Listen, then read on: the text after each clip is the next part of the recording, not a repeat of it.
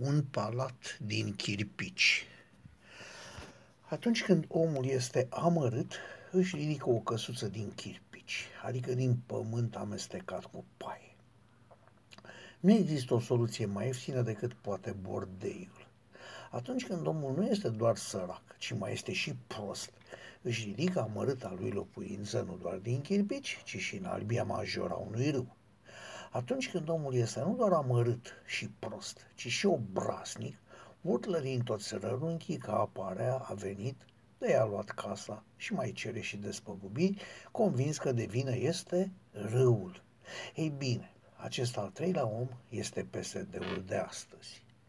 Nu doar că nu a priceput, că nici o construcție atât de șubredă nu are viitor, dar și-a mai spus și că poate face orice și oriunde pentru ca acum, în final, să acuze pe alții pentru propria cădere. Nu înțeleg conducătorii PSD că s-au dus vremurile lui Iliescu Ion, că oamenii s-au schimbat și că nu mai vor trimi și Domnului pe pământ, că promisiunile fără acoperire îți decontează mai devreme sau mai târziu. Din fericire, nu au priceput. La o analiză simplă, chiar rudimentară, aș spune, evidența reacției memoriei populare este clară. Ciclul, ciclul început cu ordonanța 13 în iarna lui 2017 se apropie de final, adică se va încheia cu alegerile parlamentare, atunci când PSD-ul va plăti dur alegerea unui lider pușcăriaș ca Dragnea, bagiocura unui prim-ministru ca Dăncilă, nesimțirea unui candidat la președinție care bâlbâie greșit răspunsurile la întrebări elementare. Abia în iarnă, peste scurtă vreme, PSD-ul va încheia ciclul plăților corespunzătoare păcălelii din 2016.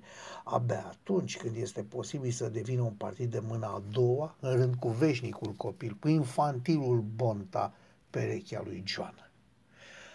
Acest partid, crescut pe minciunile cu față umană ale lui Iliescu Ion și pe lipsa noastră de instrucție politică, acest partid, a cărui bază politică se împuținează de la pensie la pensie, acest rău național poate dispărea luând calea penețeului, dar cu o singură condiție, aceea ca dreapta să-și facă datoria fără a pregăti următoarele alegeri. Este timpul ca PNL sau USR Plus ori cele două împreună să guverneze cu adevărat, să dea tot ce pot pentru dezvoltarea țării, să facă fără să promită, să nu mai aștepte unii dintre ei aprobarea Cotroceniului, să fie adică un partid românesc, pro-românesc, să se spele de nou veniții din Vrancea, care se dovedește noul Telorman, să lase în urmă politica de tip PSD și să ne arate că vor cu adevărat să ne schimbăm în bine. Asta poate însemna cooptarea USR Plus la guvernare, ceea ce în final nici nu este un lucru rău pentru cei mulți, lăsând cu mâna întinsă doar proprii incompetenți. Se poate? Sigur că se poate, cu condiția să se vrea. Următorul pas este intrarea USR Plus în politica de nivel guvernamental.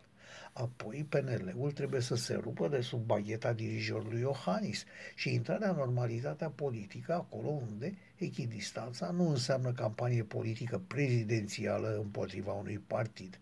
Ar fi necesară depolitizarea instituțiilor. Urmarea? Dreapta ar câștiga fără probleme, numai prin realizări următoarele alegeri. Se poate? Sigur că se poate, cu condiția să se vrea eliberarea de sub influența prezidențială. În caz contrar, ne vom întoarce la palatul de chirpici tip PSD. Așa crede un om de pe stradă.